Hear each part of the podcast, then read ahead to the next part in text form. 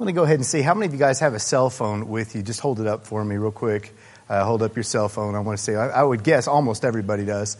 Now, I want to see if you have the Facebook app on your, or some sort of social media app. I want you to hold up your phone if you've got that with you right now. That's going to be a part of the message today. So I'm going to ask, actually encourage you to keep that out. Um, keep your Facebook out this morning. That's exactly what you're not used to hearing. Um, but that's kind of what I want you to do as part of this message is have your Facebook out. I want you to kind of be looking at, at that. Because um, I want to talk a little bit about what Facebook or social media means to me and the, and the tool that it is. Um, I'm used to hearing people say all the time uh, things like, uh, man, I got to get off Facebook. I, I got to take a break from Facebook. All I do is look at my phone. Uh, we typically talk about Facebook and social media in our phones like that. Like this is this is an incredible vice, and I know for many people it is, uh, that this is a horrible thing. Uh, for me, my phone um, actually means a great deal to me. I keep it out a lot, and I'm proud of that. Um, I, I, think it's b- bizarre that people hate their phone as much as they do. My Bible is on my phone. It's probably the primary thing I look at. Um, and my Facebook is on my phone. And that's the second thing I look at. But I don't look at Facebook because I care about whether I look better than somebody else or they look better than I do, or are they impressed with where I am in life, any of this kind of junk. That's not what I do on Facebook. Any of you who are friends with me on Facebook know that I'm probably not engaging in a whole lot of your political discussions. Whether it's refugees, um, guns, uh, whatever the hot topic is of the day, I'm generally not there with you. Um, sometimes I'll post just one small thing. But my Facebook means the world to me, and I'm going to talk a little bit about why and what a tool this is. And I think we, we really lose sight of what we have in front of us. When, when, if Paul knew that I have an app on my phone, which he wouldn't understand any of that language, but if he understood that they're right here in front of me, I've got access to hundreds of people right there Eh, that are in Texas, that are across the world, that are in South America, that are in Mexico, that are all over the world. I have access to all of these people 24 7. In the middle of this sermon, I could, if I had the ability to think, I, could send a message to radically impact somebody's life I could do that. It's all right here at my fingertips. But I think Facebook is just a tool to look at to find out what clever things and who's on what side of what political debate. And I've turned it into something incredibly shallow. The most powerful, powerful weapon in this world, by far, is the tongue. The most powerful weapon in this world, by far, is the pen. And every single one of us has this, and I'm going to talk about this and bring it into Second Corinthians and why this means so much. But if we were to pull out our social media, and I want you, maybe just go to your friends list and just scroll down it.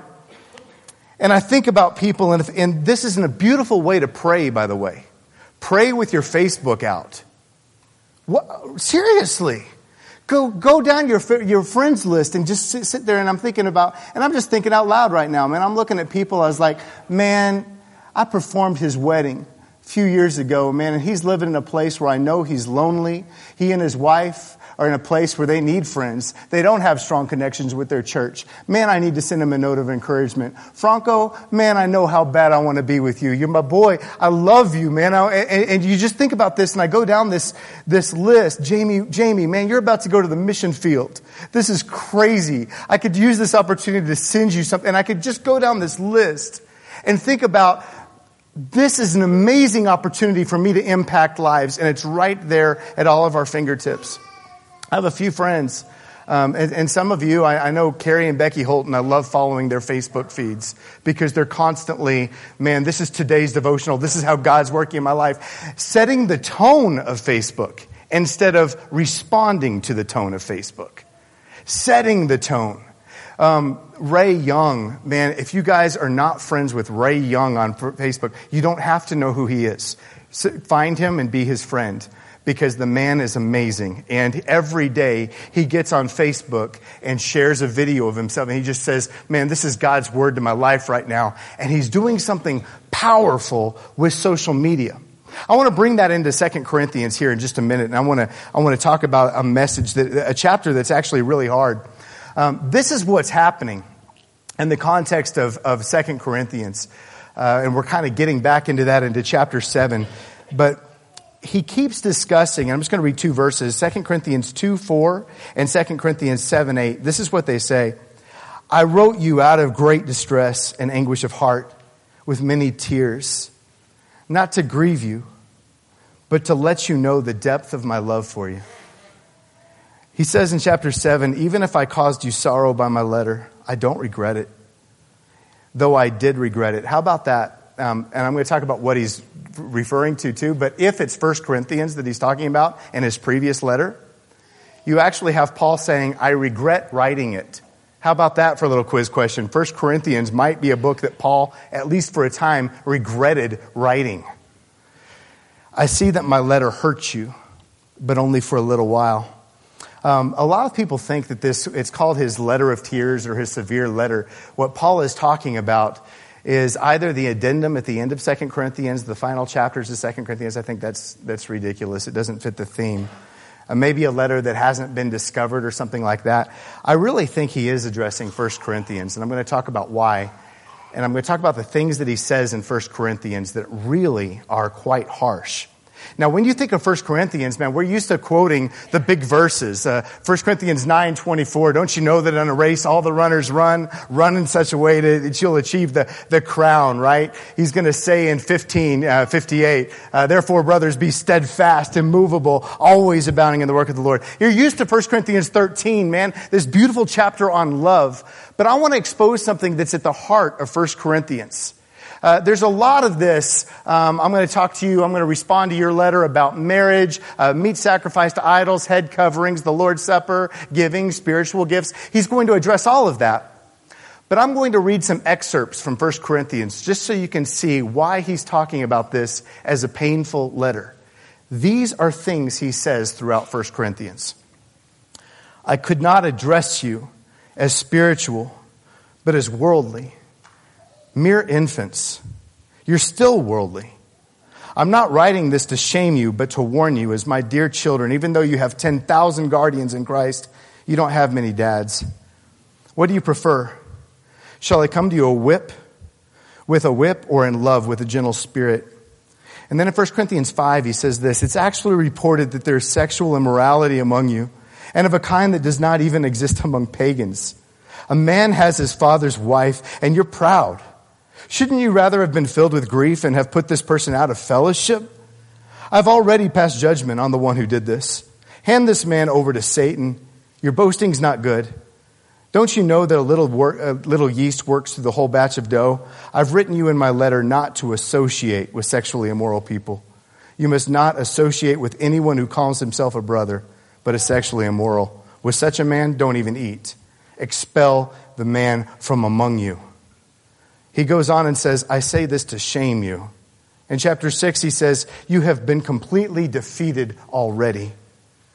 In chapter 11, he says, I have no praise for you. Your meetings are doing more harm than good. In chapter 13, he says, When I was a child, I talked like a child. I thought like a child. I reasoned like a child. But when I became a man, I put childish ways behind me. Then in the next chapter, he says, Stop thinking like children. And this is actually a book. Here's another thing that he says that just blew my mind. How about how he closes 1 Corinthians? If anyone does not love the Lord, may the Lord curse him. Man, Paul just called a curse on people. That's how he closes 1 Corinthians. Now, that is the heart of what was in 1 Corinthians, man. It's not the book that you read that you're like, this is incredibly encouraging. It is dark and it is hard and it is to the, it, it cuts to the bone. It is really a rebuke to this church. Now, Paul is writing Second Corinthians, and it's not like Facebook. It's not like that, because when you write a letter and you send it to Corinth, Titus carries it there, let's say. And when Titus is gone, he has no idea what's going on. How are they going to respond to me? I don't know if you've ever had to, if you've ever been put in a situation where you had to write a letter or say something or confront somebody and you just don't know how it's going to go, but in love, you are drawn that you have to confront somebody. You have to rebuke somebody. You have to do something like this. And the weight that you see on Paul, And we're going to kind of get into chapter 7 here in just a second. But this weight that you feel that's on him is like unbearable. I, I, man, I, I don't want to lose my relationship with you. I love you. And that's exactly why I had to say what I had to say. Um, I use Facebook a lot. And I'm almost always just using private messages. I'm always thinking about sending people messages. I want to encourage you. I want to hit you. But a lot of times I do have to address somebody about the attitude the way they're representing Christ or not representing Christ, and things like this. And I, I maintain that. And I want it to be a place where we glorify God in all that we do. Um, I think a healthy way to approach it is to put Facebook on your right, put the Bible on your left, hit your knees in prayer, and don't think of any avenue of your life as being, well, that's just recreational. This is a powerful tool to impact people for, the, for, for God. And that's why I love Second Corinthians so much as a book is you see this man that throughout the book keeps saying, I live my life as before God. I speak as one sent from God as before God. And he constantly says, I am in God's presence. And, and I, re- I recognize his presence right now. And, and, and, and when I speak to you, it's because I'm in this worship, I'm in this prayer before my God, and I want you to hear what I'm saying. Um, when I, when I came to Fort Collins the night that I came here, and I've shared with this story some of you before, but it's super relevant um, to this message. The night that I left Austin, we, we packed the moving truck. Um, obviously, there's a lot of stress in making sure your house is, is exactly how it needs to be. That you're leaving it, making sure everything is completely clean, um, making sure everything is packed, ready to go. A lot of our stuff was going into storage. All this stress that was going. And I had to leave Melinda that night uh, because I got a call that an incredible disaster was going on with a family in our church. Um, and this is my last night in Austin uh, before I came to Colorado. And it was one of the worst disasters I had ever, ever been confronted with. And I had to go to this, this young man's house, and his, dad, his, his uh, mom and his dad had just split up that night. Dad was out. It was so serious that uh, a police officer from our church was sitting down the road from me, called me on my phone and said he was watching, and just to let him know if there were any problems. lady was sitting on a gun. It was a disaster. It was absolutely terrifying. And this young man could barely speak. And he was just in his room and he didn't want to talk to me. And, and I'm sitting there and I'm just devastated that I have to leave this guy that is my heart. I love him so much to this day. And I had to leave him there and go to Colorado and feel like I was such a failure and walking out. And the reason it hurt so bad is it was just a couple of months earlier that I had the hardest talk with him that I had ever had with anybody. When he had fallen into a very deep sin that I became aware of, and I was in the mountains with him in Colorado here. And uh, I had to go sit down with him. And uh, I was with Jason. Jason was in the tent with me, and I actually, I think I had Jason pray over me because I was so angry. I was so upset that I didn't know how to talk without just losing my mind. So I took him out in the woods, and we sat on a log together. And I could barely get words out. I was crying, and I said, What on earth are you doing? And I poured my heart out to this young man. And I left him in tears, and the words that I said, I think, could be very hurtful. And so all of that happened, and I came to Fort Collins, and it was just disaster. And I share that story because two days ago, my phone rings. And it's this young man who's a youth minister now. And I've been so proud of him over the years that as soon as I left, left a youth group, it was a pretty large youth group with no youth minister. They didn't have a youth minister for a year. This young man stood up and he was the most amazing influence ever. Encouraged, led. He goes to school and now he's a youth minister and he calls me up and he says, I've never told you this and I had to find your number and I had to call you because I had to tell you the most powerful moment of my life was on that log The most powerful moment of my life is when you sat down with me and spoke to me and spoke truth to me. And it's so hard when you, you've got that burden on you and you're like, I don't want to do this, man. I just want to be friends. Can we just talk about soccer? Can we just have fun? Can we, and to have to do that with somebody where you pour out your heart and you pour out your life, but the impact it can end up having on somebody is so incredible. It says this in, um, in Proverbs.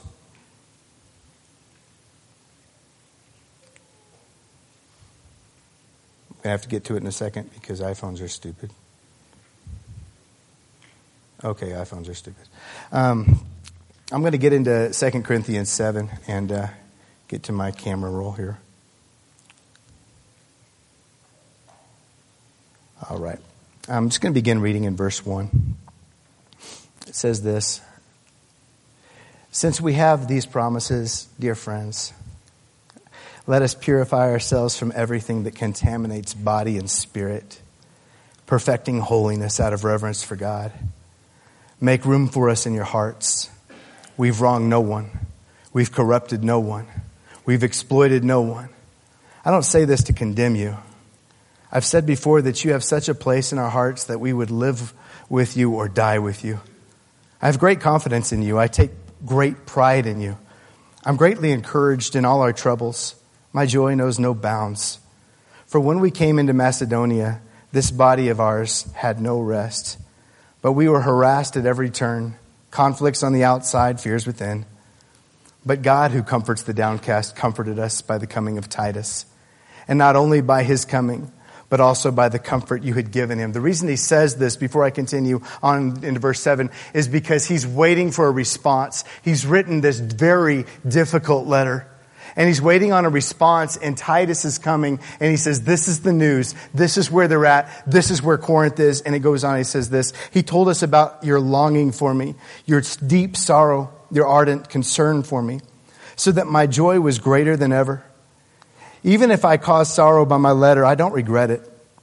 Though I did regret it, I see that my letter hurts you, but only for a little while. Yet now I'm happy not because you were made sorry, but because your sorrow led you to repentance. For you became sorrowful as God intended, and so were not harmed in any way by us. And then he says this Godly sorrow brings repentance that leads to salvation and leaves no regret, but worldly sorrow brings death. See what this godly sorrow has produced in you?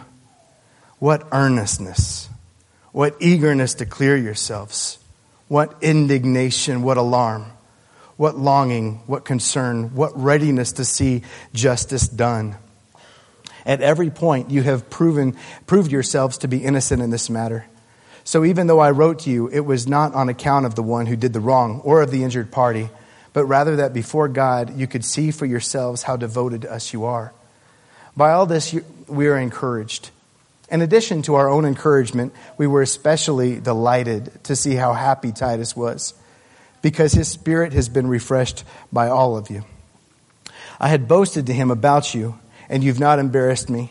But just as everything we said to you was true, so our boasting about you to Titus has proved to be true as well. And his affection for you is all the greater when he remembers that you were all obedient, receiving him with fear and trembling. I'm glad I can have complete confidence in all of you.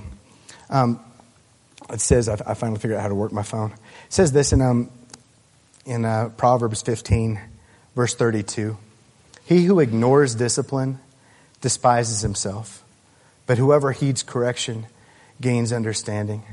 I want to ask you, uh, you know, kind of this morning, because I'm putting you on both sides of this, this um, uh, equation. Uh, sometimes you're the one doing the rebuking. Sometimes you've got to be the one that loves somebody enough to confront something, somebody in love. One of the most amazing parents that I got to watch parent their kids uh, when I was in ministry in, in, Texas. I saw how their kids were, and I said, I just want to ask you, man, what, what do you do in parenting? What is it about you? And they said this. He says, you have to spank their bottoms and hug their necks. And make sure you're hugging their necks as much as you're spanking their bottoms. In other words, he, he was just saying this man, you discipline your kids, but make them sure they know how much you love them. see that love in you. And that's what Paul does throughout his letters. He has that kind of love for people that he'll confront somebody about something like this. But then there's the other side of things. And this is kind of where I wanted to, to kind of conclude a lot of this is this whole idea of godly sorrow versus worldly sorrow and how we are responding with that. Um, I've, I was thinking about this sermon this morning and I was just thinking about the names that were in here and the faces that are in here. And there are some of you that I have cried with to the point that we couldn't breathe. Um, I have seen some of you in deep, deep pain. And some of you have seen me in deep, deep pain. And I know what it is to be sorrowful and have something, some event in your life, some betrayal in your life, some sin in your life, something so sick in your life that you keep thinking day after day after day, when am I going to wake up? This has got to be a nightmare. This has got to be a dream. This can't be happening. I, I know that. And the truth is, that's what Jesus promised in this world. He said, in this world, you are going to have trouble. You are going to have problems. And the reality is, you'll fall in love and then there's cancer. You'll fall in love and then there's divorce. You'll fall in love and then there's affairs. You'll fall, you'll, you'll get a job, but then you're fired. You get your health, but then you lose it. Everything in this life seems to end in disaster. That's the way the world is. And I think that's why he writes, man, the sorrow of this world produces death. And the way Paul talks about death in his letters, he's actually not talking about, because I could get into the analogy between um, Peter and Judas the night that Christ was betrayed and how one seemed to be more of a godly sorrow and the other seemed to be a worldly sorrow. But I don't think he's talking about literal death necessarily. And Paul in his letters, he talks about people that are dead twice. They're dead on the inside and they live their life as though they're dead. They know what that kind of sorrow is. They know what that kind of sickness is. To live for a world that doesn't matter at all. And then he says this, but the godly sorrow. When you really are hurt before God and you feel this pain of your sin and the weight of your sin, man, it actually, it says, this is another verse in Proverbs, it produces life. Life giving rebuke is the way rebuke is spoken of in the book of Proverbs. Life giving. That all of a sudden I recognize who I am before God. And it's like Joel said in Joel chapter 2 rend your heart and not your garments. When I recognize who I am and what my sin is before the Lord. The church in Corinth, get this, the church in Corinth had come to a place in their walk with God that they have all kinds of sickness going on in their family. They, they, they, they have so much pride. There's divisions, sexual immorality, accepting all kinds of junk in the realm of sin.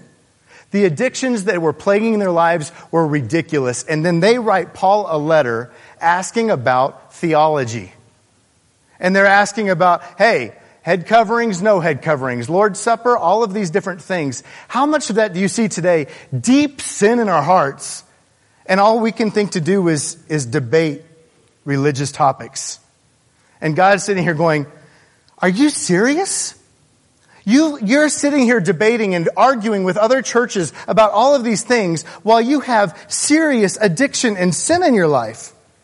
And this is what's happening in the church of Corinth is Paul is like, okay, I'm going to address your issues. We're going to talk about some of this, but man, I got to get to the heart. Man, you are walking away from God, and as your father, I've got to come back in and say, I want you to turn yourself back towards God. I, I don't know how many times someone has come to me, I mean, I, and I know last few weeks we've touched on some topics that are hard, but I don't know how many times somebody has come to me and said, I don't love my spouse. I'm repulsed by my spouse. Um, I, I, need, I, need out of this relationship. I'm done with this. I'm done with and all this stuff, and just and just be in this place where the, it's it's almost over. Maybe in a marriage or some other relationship. And then I always ask the same question. I want to know where your walk with God is right now. I just want you to tell me about your walk with God. Well, it's not there. Then why are you talking about things like this? Of course, you can't see your spouse through the eyes of God. You're not walking in Him right now. Of course, you can't see all of these relationships. You're not walking in Him. And it's the same thing as if you're going to get drunk and get behind the wheel of a car. You have no business getting behind the wheel of the car because you're not sober. If you're not walking with God, you are not sober to make any decisions in your life. If you're not walking with God, you're not sober enough to get out of bed in the morning. You are going to make foolish decisions. You are going to hurt relationships and you're going to hurt people. And that's why Paul brings us back to the heart, to the core. This is what's going on. Remember when Peter, and I'm not going to get into the kind of uh, looking at Peter and, and, Judas and that whole situation, but when Peter has been sifted like wheat after Jesus said, Man, I promise you, Satan has come to me and he's, he's asked for permission to sift you like wheat, but I've prayed for you, Peter, that you would come back and encourage and strengthen your brothers. Acts opens with Peter standing before the assembly of the Jews and standing before all of these people, and he just calls, he, from his heart, he speaks to them he says, This is what you've done. You've crucified your Lord. You've done all of this. And he just opens up and it says this they were cut to the heart. And they responded, What shall I do? What do I do? What, what, what do I do to get things right with my God again? And that's where he says, I want you to repent. I want you to be baptized, every single one of you, into his name. And I want you to turn on a different course in your life. What's so beautiful about some of this, and I kind of want to close with this, uh, this idea of social media and Facebook, because this has just been on my heart uh, as I was thinking about this message this morning and looking at 2 Corinthians 7. I want you to think about one person that if you were just to scroll on your friends list on Facebook, if you were just think about one person that you are at odds with, somebody that you know that you have something from God that you need to say to somebody. And it could be just, man, I need to, I need to apologize to you. I need to confess to you. I want to mend a relationship or something like that. Or somebody that you need to reach out to. Start using these devices. Start using these things and saying, I'm going to glorify God with this. I'm going to start looking at this in every avenue of my life and I'm going to start glorifying God by reaching people and using this as a tool of righteousness and using everything in my life. God, I just want to glorify you with everything that I am. This, this whole idea of repentance, um, I used this picture twice because I was thinking about what this means. I, I, I, pictured Paul just crumpling up the letter and throwing it aside and thinking, man, how do I say this? How do I get the words out? How to make this sound right? I've got a friend that when we were, we, we were younger, we said to each other, man, if I ever fall away from God, would you come after me? Would you reach me? And we both made a promise. We prayed together. We made a covenant to each other. Man, if I ever walk away from God, would you come after me? I'll come after you, man. I promise you this. And, and, and that's exactly what happened in our walk together. He went on and got degree after degree after degree in theology and then just walked away from God entirely. And every time I contact him on Facebook, no response at all. He doesn't say anything to me. He won't respond to me. And I've just sat there and I pray and I keep writing him. And I, over and over, I pour into my prayer. I pour into what I'm going to say. God, reach this guy. But this is what happen, needs to happen on both sides. And this is really the only thing you need to remember this morning is this. I need to learn to love like Paul loved, like Jesus loved. I need to learn to love like that to where I'm willing to lose sleep, to will, I'm willing to hurt, I'm willing to even sacrifice relationships if it means reaching somebody. And on the other side of things, I need to learn to love God enough that when someone comes to me and they rebuke me and someone is reaching my heart and they're trying to reach out to me, that because of my honor for God and because of who I am before Him, ooh, I'm that wise man that Proverbs talked about that said, I'm going to listen to this. I'm going to turn my heart I'm going to come back to God because of what He said. I know that it's true today um, that in churches, uh, in our own body, um, there are in most of our lives we've wrestled with this. There are deep, deep, serious problems and sins that we no longer see you become oblivious to it. Corinth did this. You don't even recognize it. And all of a sudden, somebody comes in from the outside and says, How is it possible that these people walking in God, wearing the name God, have accepted things in their life that should. You remember what Jeremiah said? He says they've, they've lost their ability to blush. That, that you, you don't even blush at anymore. Language that we use with each other. Horrible disputes that we can get into with, e- with each other that are completely godless and because of the society that we live in and maybe the church culture that you grew up in, all of a sudden are acceptable to you because that's the kind of Christianity you learned. But walking in Christ and sitting here and listening to the words of the Spirit, you recognize sin as truly sinful. And you sit there and you recognize this is sick. The way I'm speaking about a brother in Christ, the way I've addressed this situation, the way I have not addressed this situation, the things that I've allowed in my life, and the very fact that social media has come to the point that it controls us more than us controlling it. That's shameful. We shouldn't be to the point where we're throwing out our cell phones and saying, I can't have that in my life. That's horrible in my life. We should be to the point eh, that rather we pick it up and we look at it and say, my God, I'm going to get on my knees. And I have this incredible avenue where if Paul saw this little brick in my hand and he knew that the entire Bible was on it, first off, um, and contacts to every single person that I've ever met, basically, are all right here. And I have this avenue to worship God, and instead, I'm on here play, playing some kind of marble game, which is what I do,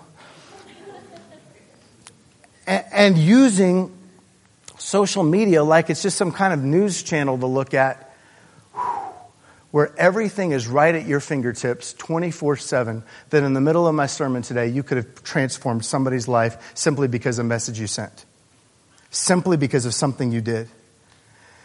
Recognizing these kinds of things, using it and using your tongue, using your pen, using what God has given you to glorify Him, man, all the time. I want to pray a prayer of energy over our body just a prayer of energy. That we would not become, and I'm, I'm right here with you, man. We were raised in the same culture. I, I struggle with laziness in my spirit. And, and coming to things like this, I'm like, when I watch, whew, sometimes when I watch the Holtons, when I watch my friend Ray, it wears me out to think about getting on social media and doing something to uplift people every day. It terrifies me. Why? Because I care too much about what people think of me. I care too much about a lot of that kind of stuff. And it wears me out to even think about engaging in something like that. But I want to pray for energy and strength in God's body today. That we don't think of our spiritual walk with God the way we think of work or the way we think of something else. I'm going to engage in it, and now I need a break. I'm going to engage in it, and now I need a break. I want to be able to say what Paul said, man, I keep working with all of the energy that he supplies so that in every conversation, everything that God has given me, I lift up before him and I say, God, let me keep worshiping you. Let me keep bringing this before you. And finally, I want to pray this, and this is going to be my prayer for you. If, if God um, needs to cut you to the heart, and there is something that you've accepted in your life, that is just a part of your life and it's a sin that you're cherishing and holding on to and saying, hey, listen, we all have sin. Nobody's perfect. One of these kinds of things. But we haven't learned to really look at it and think this is grotesque. This is sick. This is something that God's got to cut me in my heart and that I've got to drop and let go of. The Corinthian church was set on fire because of Paul's words indignation, eagerness to see justice done something, I've got to change this. I see it as it is, and this has got to get away from me. This is sick. Recognizing it, getting cut to the heart. That's what godly sorrow is. And godly sorrow is the most beautiful thing we can experience, whereas worldly sorrow does nothing but corrupt us from the inside out. My prayer is that we would experience what Jesus asked for godly sorrow. In this world, you will have, mm, you're going to have troubles. But take heart. I've overcome that. I've overcome the world. I've given you my spirit, and it is a spirit of transformation. My God, I just want to come before you. And I lift up your people today, and I lift up your church today, and I just pray, God, that you'd cut us to the heart. That if there's sorrow in this room, deep sorrow, I pray that you would somehow transform it into something that honors you, even in sorrow. I pray, God, especially when there's something that we're holding on to, something, um, an attitude, sin, all these things. I pray, God, that we would recognize it and see you and not see sin as simply a legal matter, but see sin as a relational matter, and that we would be cut to the heart.